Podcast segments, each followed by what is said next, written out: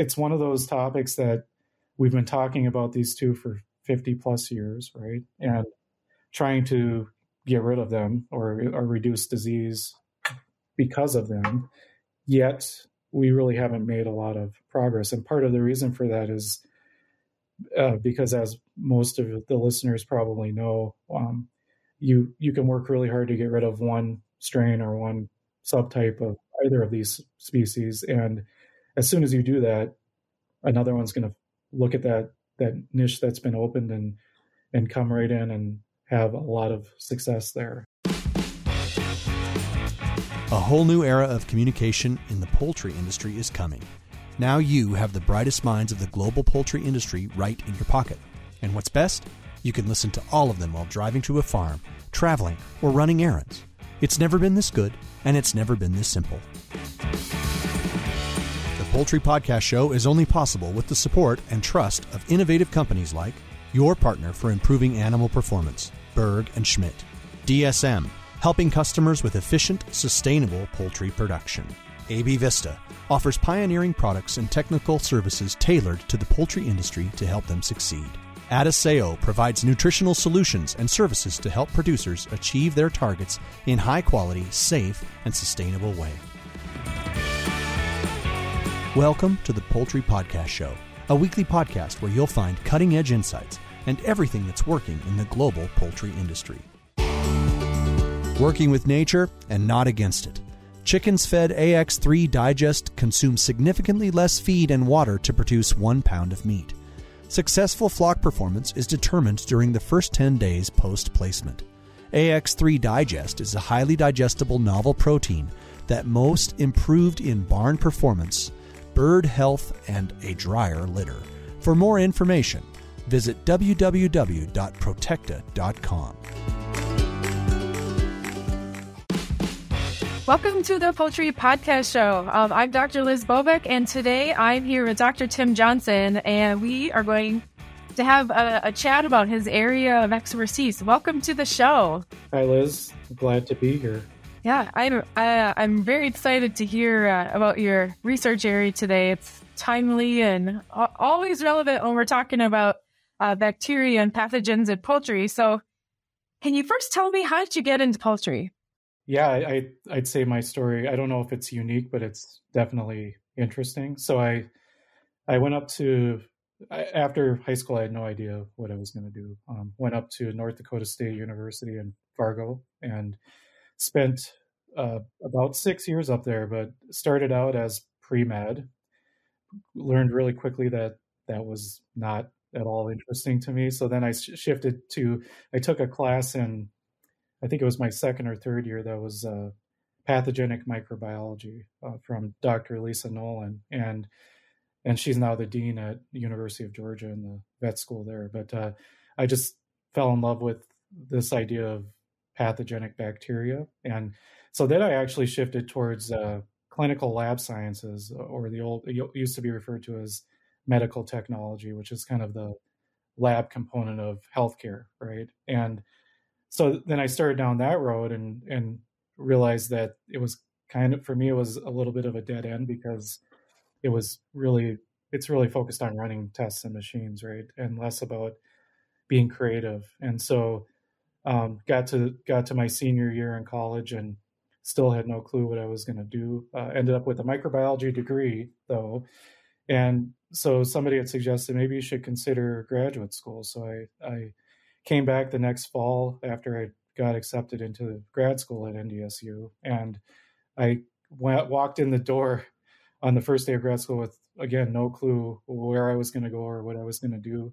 But I, as they they said, go around and visit the different labs and see what people do, and and this was a, a department where it's it's not poultry focused at all, right? It's it's a little bit of everything microbiology. So I just happened to walk in last to Dr. Lisa Nolan's lab, and she started talking about this this idea of, of E. coli and chickens and turkeys, and and I had never even heard about E. coli and chickens and turkeys before. So I was fascinated by that, and and from kind of day one, I I just really embraced the idea of being able to to do research that can actually have an impact on farmers and people and, and the animals themselves. And that that's always kind of been the part of of being on the animal ag side that I like is that you can do things that will have more of an immediate impact. Oh yeah, yeah. So how uh, how did you um, come to your current position? Yeah. Um, so I after grad school, I went to Iowa State. I stayed with Dr. Nolan and, and did a postdoc down there, uh, working, and that was really a door opener for me at Iowa State because got to spend three years in Ames at a different place, uh, meet a lot of people in the vet school there, but probably more importantly, it opened up the world of genomics and bioinformatics to me. That at, at the time, places like NDSU just didn't have those resources yet um, because it was fairly new. This idea of next gen sequencing and all that. Um, that is really what kind of I'd say that cemented and paved the direction of my career more than anything was was the, those experiences.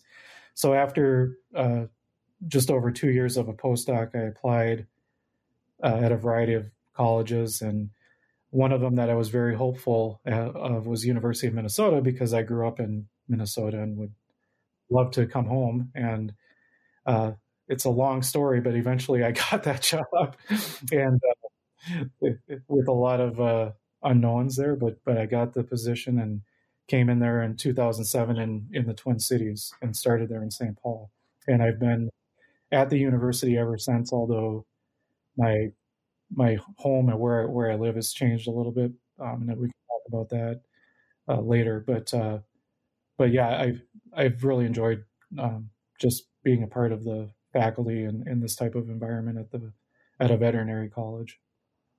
Oh yeah, yeah. So can you can you tell us a little bit about what you work on um, as far as uh, pathogenic and other sorts of bacteria in poultry? Yeah. Um, so it's it's shifted over time, and that's that's the other interesting thing is that you come out of grad school and they encourage you to do things that are different from your your PhD or your postdoc advisor, right? And so uh, Lisa Nolan is a an E. coli expert. So initially, I, I went away from E. coli for quite a while and um, got interested in the plasmids that that uh, bacteria carry, uh, still with a, a, focus on on poultry and, and antimicrobial resistance, uh, but spent a lot of time for the first few years studying the mechanisms and the ways that these plasmids can move around and spread, right, and how that can impact AMR in not only animal production but also in human health.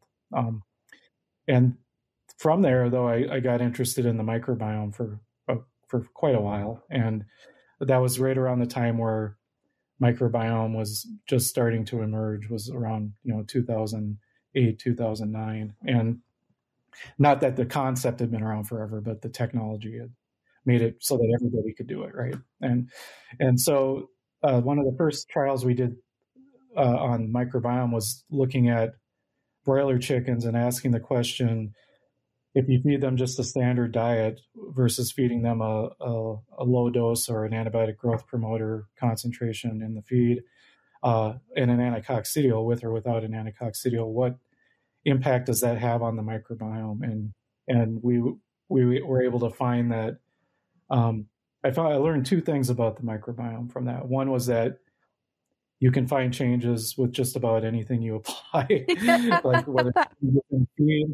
or changes in diet uh, or like feed additives. Uh, there's always a shift, right? Um, but the other thing I learned is it's a great. Well, it's a, a lot of people consider it a fishing expedition. It's also a, a great hypothesis generator, and so from that that study and some studies after that, we we learned about these particular lactobacilli that always seem to correlate with positively correlate with uh, the performance of the bird. And so we got real interested for a while in studying that species of, of lactobacillus called Lactobacillus johnsonii. And uh, that's not related to my name. I didn't name the bacteria, but uh, I was going to ask if you you got to name it. I asked that question more than you would imagine, but no, we didn't. And ironically, the, the student that's working on the project right now, her name is Abby Johnson too. So, so she gets the same question, and she's not related to me, and we're not related to whoever discovered or got the bacteria named after them. But, uh, but anyway, so so we went down the road of, of further studying that bacteria, and, and we're in, in the process of trying to get that commercialized as a as a poultry probiotic. So I think that was a really fun time for me. It was just learning about the microbiome and what it can do, but also seeing the potential to apply it and and come out the back end with with uh, solutions, right? And that went on for probably five or six years, I would say. And then then I started to shift back towards the bacteria that I love the most, which are E. coli and Salmonella. and so so slowly but surely I've been transitioning and actually most of our projects that we're doing right now are focused on avian pathogenic E. coli in both chickens and turkeys and also layers, uh, but also um, trying to, to better understand salmonella, especially with the potential changes in, in regulatory practices that may be coming. I think there's really just this great need for for producers to have have to empower them to to use the same tools that that people like the CDC are using and and but use them in a in a way to have proactive and positive impact on their farms. Yeah. So what uh, what is your favorite thing about Salmonella and E. coli? Is it you know that they can move around quite quick, or they don't? It doesn't take much to cause a problem. I I think it's it's multifold, but one one big thing is that I I really I enjoy and hate at the same time how quickly they are able to evolve and change right?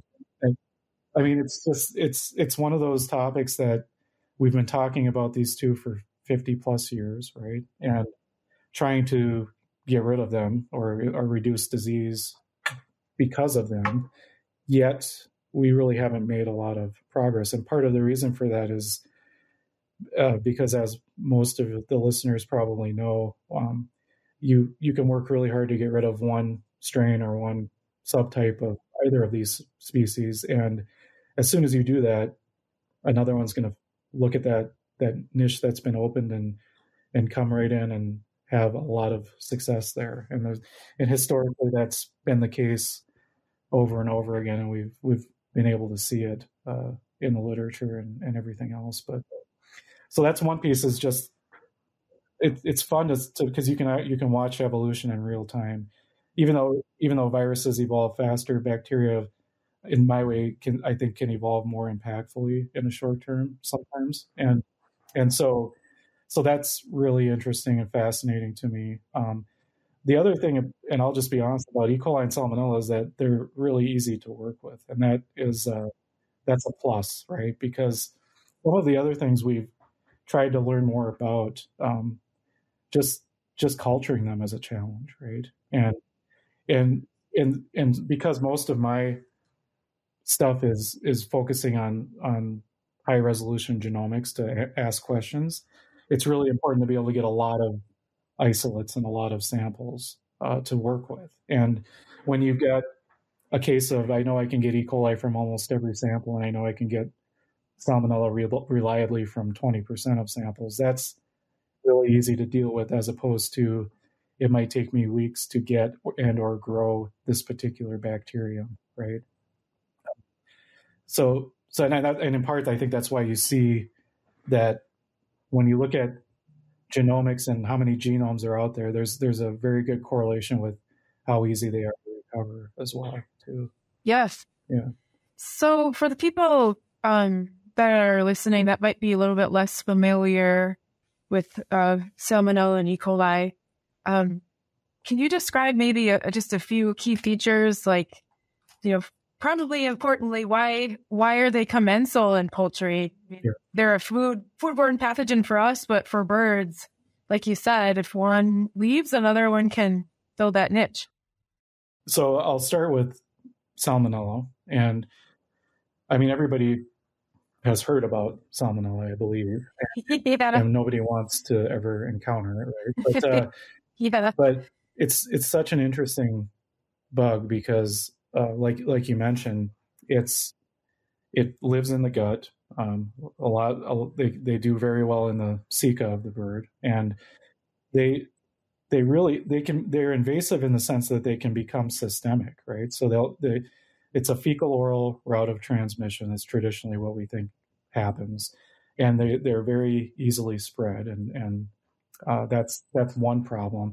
But the other is that they can invade and become systemic without causing any, any apparent signs of disease in the bird, um, because they've they've adapted to a commensal lifestyle in these hosts. They do they you know everything evolves for a reason and sometimes things evolve to become more pathogenic and towards like a dead end host. And usually that the case there is that they know that that dead end host is going to die and then it's going to release itself and spread all over the place right? But in the case of poultry they've kind of gone the reverse direction which is they've adapted to become very very commensal like in the way that they they live in the host. And and so how does that connect to to humans then? It it, it connects multiple ways. One is uh, the one that i'm actually a little more concerned about as of recently is the live contact with birds. Um, so so we we've looked at uh, chick papers and chick pads and things like that from not only commercial sources but also the sources that feed like the farm stores um, that sold to to um, small flock or backyard poultry producers, and and the the recovery of salmonella on those is very high. It's it's uh, we're seeing around seventy five to eighty percent, uh, which is much higher than what you would see commercially, right? And so that's a concern because it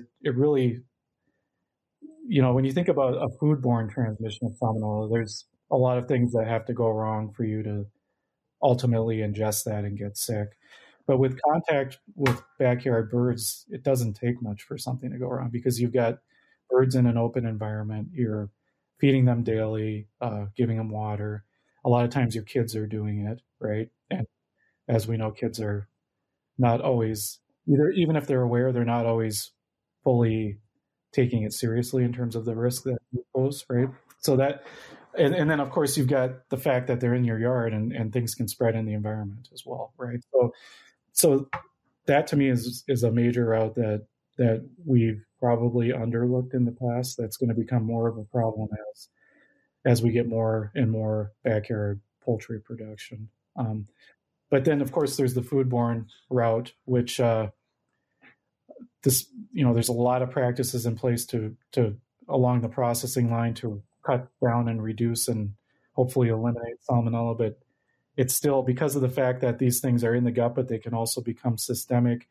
Um, even if you can truly avoid gut uh, or fecal contamination of the carcass, there's still that possibility that as these as birds get deboned and and all these different processes that you can contaminate along the the line. Uh, and then of course the ground product is the biggest issue because you can really that then you're putting together many many different birds and grinding it up right? And and that all it takes then is a one super shedder to have enough contamination to make a lot of people sick. Um, uh, e. coli is a little bit different right? Because when when most people think of e. coli they think of 0157h7 or the things that we hear about in the news. After it started with jack in the box or you know many years ago in hamburgers but now it's uh, it's more common in produce uh, like romaine lettuce, spinach, sprouts, all of those things.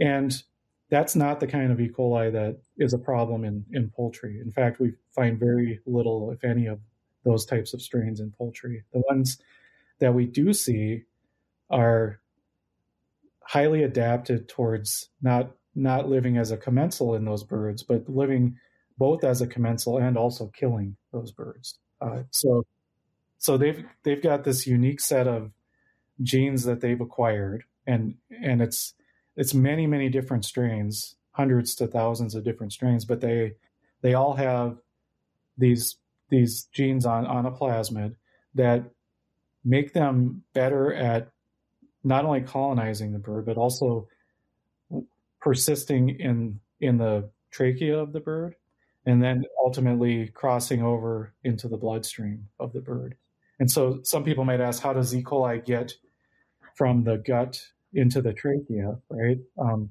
but when when you think about it, it really makes sense, right? This is the, and this is what's interesting to me about e- this particular E. coli, which we call avian pathogenic E. coli. But this this E. coli is the only type that I know of that is able to cause disease primarily through a respiratory route. All all the other diseases that you see in humans and other animals, it either goes through the gut or it goes through the urinary tract or it goes through maybe skin infections or wounds, right? But this one can primarily start in the respiratory tract. And, and the main reason for that is the set of genes it's got that allow it to colonize in the in the respiratory tract really efficiently, but also just the nature of of uh, commercial poultry production in the sense that we're trying to keep the environment uh, somewhat dry, not too wet, right? As a result of that, you've got all these birds moving around, they're kicking up dust, and that dust has a lot of fecal contamination in it. So they're constantly exposed through the respiratory tract to, to sources of E. coli. And and what's interesting about the E. coli in, in birds is that um, you could take 10 birds and continually expose them to one of these strains. And probably nine out of 10 of those birds would be unaffected by it, or at least at face value, unaffected by it. So, in a sense, when they're healthy, they're they're very good at at dealing with that constant exposure, right? They've evolved for that. But throw in any type of stressor, and so it could be something as simple as a vaccination schedule or maybe a little bit of heat stress or ammonia or whatever. Anything that will just bring down the immune system a little bit.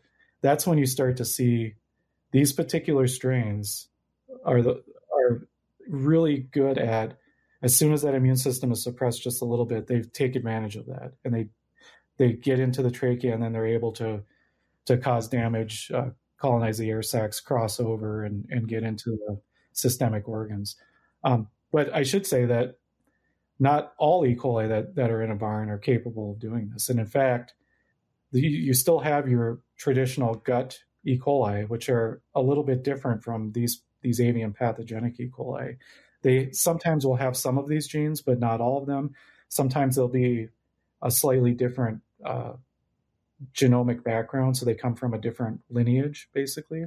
And and those those bacteria are the ones that actually dominate in the gut. So you would expect to see those also dominating in disease, but in fact, they're very rare in disease. Maybe uh, 10% of the of clinical cases you see might be due to one of those E. coli.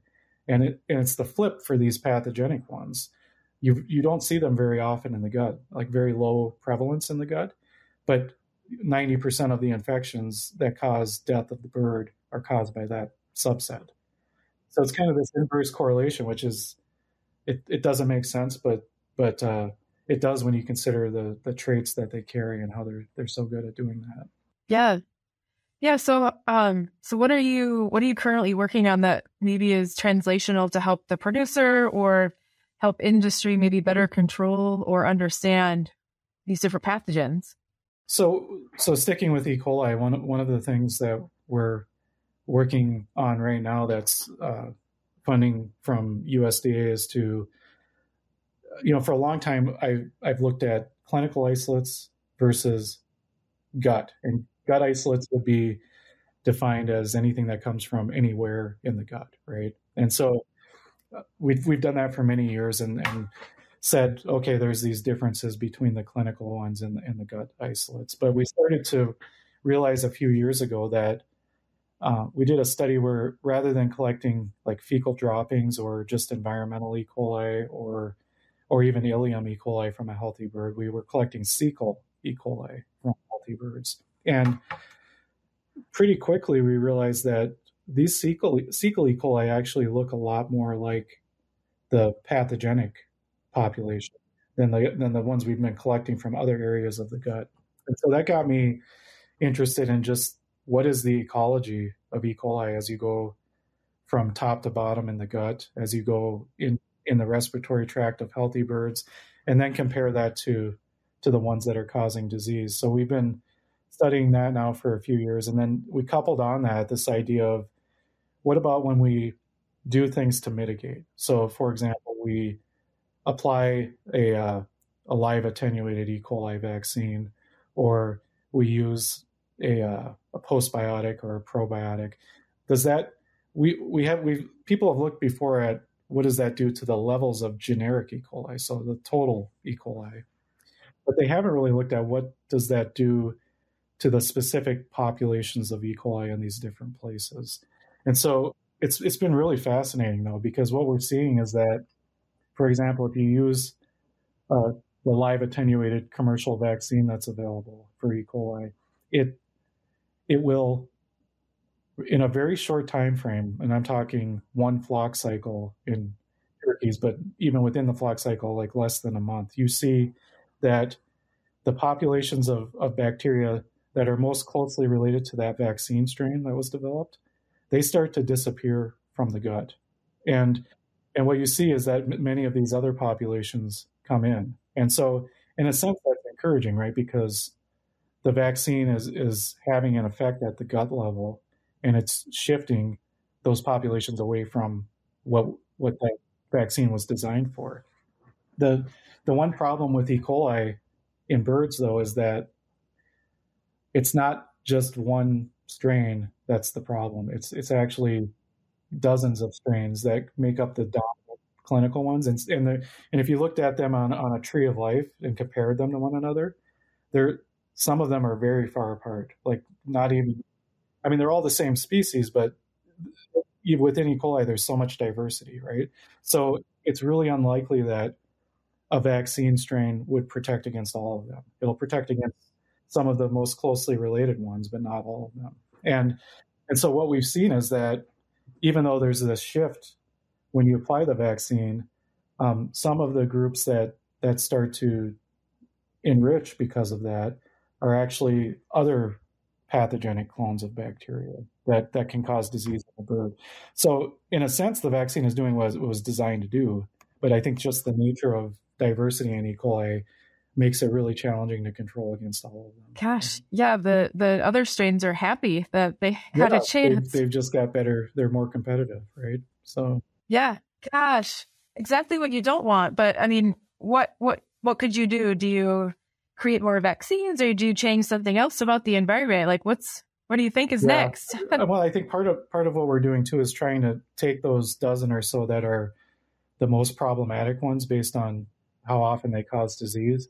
And and in the lab, we've been working with some companies to to just look at uh, this. So we've got this library of strains, and uh, if we start applying different mitigation strategies against it in a test tube, do we see differences from strain to strain, right? So, for example, if I if I take a uh, a uh, MOS product or a postbiotic product or something along those lines, and take and put it just compete it in a tube or put it in a tube along with those 12 strains, do we see the reduction that we would expect across the board, or do we see more strain specific reductions? And I think the most surprising thing from that so far has been I had thought that it would be a generic across the board reduction for pretty much most of the products that are out there.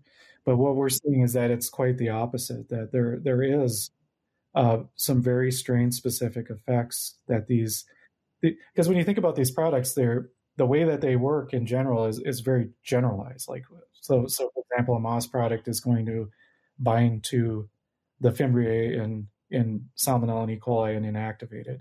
So you would think that that should be kind of the same case with any strain that you put in there, but that's not what we're seeing. We're seeing that it does de- it is very strain dependent. Yeah, um, that's interesting. Which again, I think, yeah, if you come back to well, what what can we do with this? I think it helps us to understand like if, if this particular farm has this set of strains and and we know that product A is effective against them um, rather than having to to blindly pick which which product should I use, you can it can guide your choice a little bit more. Or if I'm going to do autogenous vaccination for E. coli, um, number one, should I be doing that? Is it better to use a commercial vaccine or should I go the route of autogenous? And if I go the route of autogenous, how do I pick the best strain? I think you know, there's been a lot of different ways of doing it. I, I like now that many of the vaccine companies are using whole genome sequences to try to guide their customers towards picking strains, but I think there's a lot that we can do there to help not only guide them, but also start to gain knowledge on if uh, if if I see strain A, B, and C, um, maybe I have a vaccine against strain B. Will it actually work against strain C? Right? Um, having some understanding of not only the the protection against that particular strain, but what types of cross protection might exist. I think that's going to be useful too. Yeah. So is uh, is the story the same for control or reduction of salmonella, or is it a little different? Yeah, it's a little different. so, so yeah, on the salmonella side, um, we've really been. This started back during the the salmonella Reading outbreak in turkeys back. I think it was 2017, and that was really the first time that I had been able to work hands on during an outbreak using genomics, and uh, it was fun because we got to go in and pull out every salmonella Reading genome that's in existence and compare it with some field strains that were collected here in Minnesota, and then of course compare it to the current outbreak strains, and and we learned a lot about this particular serotype and how uh, a new strain had essentially emerged out of nowhere, which prior to the outbreak, Reading was considered more of a non-problem in in poultry, meaning they saw it a lot in turkey production. They on the human side, you rarely saw disease with it, so it's almost like Salmonella Kentucky in chickens, which is the same story where we, we don't worry as much about it, even though it doesn't help that that when the standards they've got right now for looking for salmonella wouldn't matter what it is, right? If it's salmonella, it's it's it's all bad. But the companies looked at it like I'd rather have Reading than Heidelberg or Hadar or Typhimurium, right? But that all changed when this this strain essentially it acquired two mutations, so two small changes to it. One was picking up a new virulence gene, and the other was modifying uh, a receptor that that basically makes it more resistant to killing from other bacteria, so more competitive in the gut. So it was a combination, we think, of these two changes that made this new strain more of a problem in humans. It made them sick, but also much more persistent in turkeys.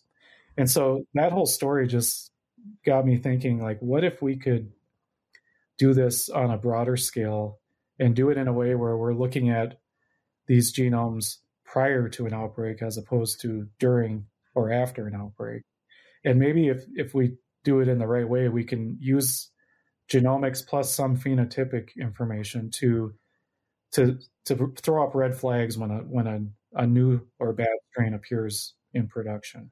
And so that's essentially what we're working on right now is is we we're pulling in more than 500,000 different salmonella genomes and basically looking at them serotype by serotype and trying to understand within a serotype what the the structure of uh, those different strains looks like. Like, are there different clades and and are there emergent or new clades that are that are popping up in poultry production?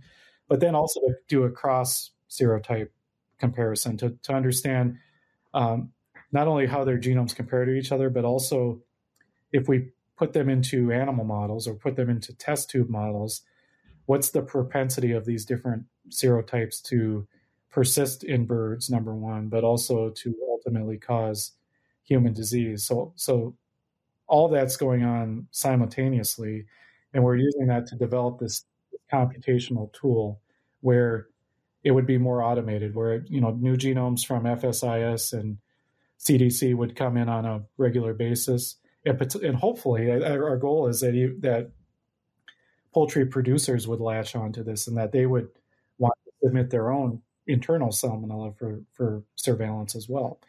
And then those this this machine learning would be used then to flag um, when an, when an emergent strain that that could be problematic arises, and that that it could be dealt with. Because if, if you think about the Reading story, uh, they they knew about it uh, that it was increasing just before the outbreak, although they didn't know it was going to be a human health problem. Um, obviously, the outbreak occurred, and then they rapidly Im- implemented vaccination strategies and different mitigation procedures. But it took them a year and a half to to eliminate the problem, right? And so, and that strain is still out there, and so it, it takes time to to have an effect because a, a, lot of times you're doing it at the breeder level, right? And, and to have that that downstream effect it just takes a long time. Um, so our goal would be, well, if you can find these emergent strains early enough and know that they're going to be a problem, you can start to deal with them early enough that hopefully by the time your your mitigation starts to have impact, there won't be that that surge of of human illnesses that would occur on the back end. Yeah. So, what's the relative importance of the species that you're working in? So, there's different genetics and lifespan. Mm-hmm. Are, do you apply these different control methods the same across all species, or do you have the opportunity to use maybe different based on, you know, the laying hen that might go to 110 weeks versus a turkey that's in the, you know, 18 to 22 versus a broiler that might be, you know, five to seven? It seems like their the relative importance might be different. Yeah, I think it most certainly is. I mean, E. coli and Salmonella are a problem in all three, right? But yeah. they're very different problems in all three. And you actually see with E. coli, you know, like in a broiler, you're going to see peak disease very early in, in broiler production, right? So the first couple of weeks is when you see that that problem. In in turkeys, in contrast, you see a little bit of problem early, but then you see more of a problem uh, after they get moved from brood to grow out facilities, right? And then they get stressed and they're they're more susceptible at that time to to infection. Then you look at a laying hen, and that seems to be very farm specific, where you can't really pinpoint exact times that you would expect problems with E. coli. It's very much dependent on the the ecological landscape of the farm itself, like what E. coli are there, and then you know because of their long lifespan, just the variety of potential stressors that they might get throughout that, that lifespan, right? So I think you take that and, and you say, if I'm going to use this information to mitigate, um, I, I would do it differently depending on the bird type that I'm studying, right? So for for broiler production, um, you know, early and often vaccination might be the best approach. Um, that could also be true in, in meat turkeys, but but with meat turkeys, I mean, that's a case where I, I truly think like custom designed probiotics at, at the right time and do a lot towards helping that problem. Like if you give them probiotics at hatch and maybe at at at vaccination and at move, uh, those are times when you can help competitively exclude the E. coli number one, but also help maybe boost the immune system a little bit during those times. And so, so in that case, it it might be kind of a combination of approaches. And then, uh, you know, like the commercial vaccines have actually been the most effective, to my knowledge, in laying hens. Um, so, so in that case, it actually makes sense to to do that that type of vaccination regimen. Whereas maybe maybe in, in meat birds, you you just do things a little differently, and you look at certain combinations of products that might be most effective. Yeah, that's really that's really interesting. Um, so have you have you done a lot of work with working with producers to get a vaccine strain that would be specific to their problem? Like how do you how do you work with producers to do that? Yeah, we've we've had a variety of questions that that come up from the producers, and I, I just really enjoy working with them because it it you know we talked about that have an impact short term impact on on things, and it's fun when they come because they've got a burning fire that they need to put out usually right? And, and so, so, it's it's fun to see if well can i help in any way? And if i can that's great. But uh, some of the questions that commonly come are uh, one probably the most common one would be we've we've had this elevated mortality that's been going on for a period of time in our flocks. Uh, we know what we've got. It's an e. coli. We can't figure out how to get rid of it. We don't know if if uh, if all of the cases we're seeing are, are linked to a single strain or not, and and if so, is that the strain that we should use to try to vaccinate it out, right? And so that's a common one where where they'll send strains, and we'll look at. Uh, we've got a PCR that looks at uh, just a kind of a quick snapshot of how is it one of the nasty ones or not, right? Oh, yeah. And then beyond that, we would do genome sequencing just to understand, like, are these these strains clonally related to one another? Meaning, if I collect strains from ten different barns or farm complexes and look at them, are they are they the same strain or different? Right. That's so. That's one. Uh, another question that's come up a lot too is um, with with salmonella. Oftentimes, the questions come up: Does two twofold. One is uh, would my would the vaccine I'm using be likely to protect against the salmonella I'm seeing, right? So, so that again is a is a genomics based question that we can look at. But then there's always questions about the persistence of live attenuated vaccines. This seems to be a hot topic right now. Um, you know, you know what the commercial salmonella vaccines are out there, but uh, there it, it, it's not unique to necessarily any one of them. But um, there's always a concern that maybe those strains persist a little bit longer than they might be designed to do, and that could present a problem if uh, when when it comes to regulatory sampling downstream, and the positives could be coming up that are actually potentially vaccine strain. So we've done a fair amount of just asking the question: uh, Are some of the strains I'm seeing from my uh, meat samples all the way through the pro- processing plant, or even at uh, slaughter, are some of those samples and those salmonella uh, the same or different from the vaccine strain that we've been using? That's it's important to answer. yeah, no, it's a, that that was a really interesting one, and that that's one that's come up multiple times from a lot of different people, and it's come up. It's not just I, am not worried about sharing it because it's come up in regulatory meetings as well, um, where even FSIS is using techniques to tell companies if a strain is vaccine derived or not, right? So yes, yeah, it makes sense because that that changes the action plan, right? Right, absolutely. Yes. Um, are there any other bacteria that you've been working on lately that are worthwhile to mention?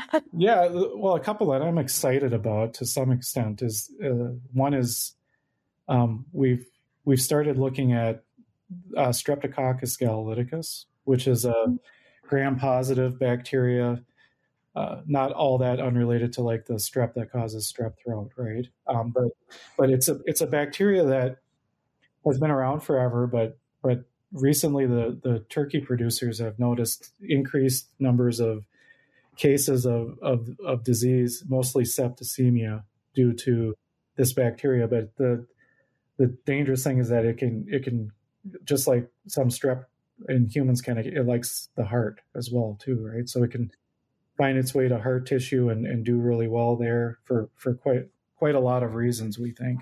But when you look at the history of research on that bacteria um, from a there's been a lot of recovery of it and, and some some pretty simple characterization of it, but nobody's ever really looked at the ecology of it, the the genomics of it, trying to understand are there certain strains out there that are worse than others, and if so, what is it that's making them worse? And so I'm excited that we we got a project this year to to start working with uh, several of the Turkey veterinarians on on uh, on, for, on, as a start, just looking at what do these strains look like genomically? Um, do we see differences uh, from a virulence perspective? And, and so Dr. Billy Hargis at Arkansas has been working on this, and, and we're collaborating with him on on kind of he's developing a, a nice model for this, and and so I think that that that'll be very interesting just to see if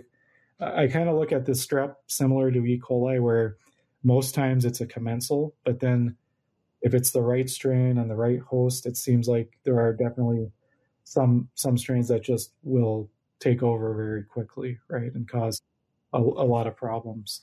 Um, we're also getting interested in Enterococcus, uh, not, but not just Enterococcus cecorum, because I know everybody tends to think about that in, in broilers, right? But but these other species like uh, Faecium and Faecalis that that they're very difficult to get rid of. Number one, from like hatcheries, for example, and there's some evidence that they may have an impact on the hatchability of the the birds coming out of the eggs, um, but also could can cause in some cases disease in young birds as well. And so that that again is one that just hasn't been looked at. So I always like these examples of things that are, for lack of a better word, emergent or just maybe problems at the moment, but but trying to understand well what is it about them that has made them now a, a problem or maybe they weren't so much of a problem in the past. Yeah, that that's definitely definitely relevant and interesting, especially in talking about sustainability and production and what what else can be done as far as controlling anything that could be pathogenic to the bird or human or both. right, right. It's like these we do good things in poultry, I think, but there's always an ancillary effect of some sort, right? So reducing use of antibiotics, alternative products, but but um, there's always a new problem that arises, and those are sometimes the most interesting ones.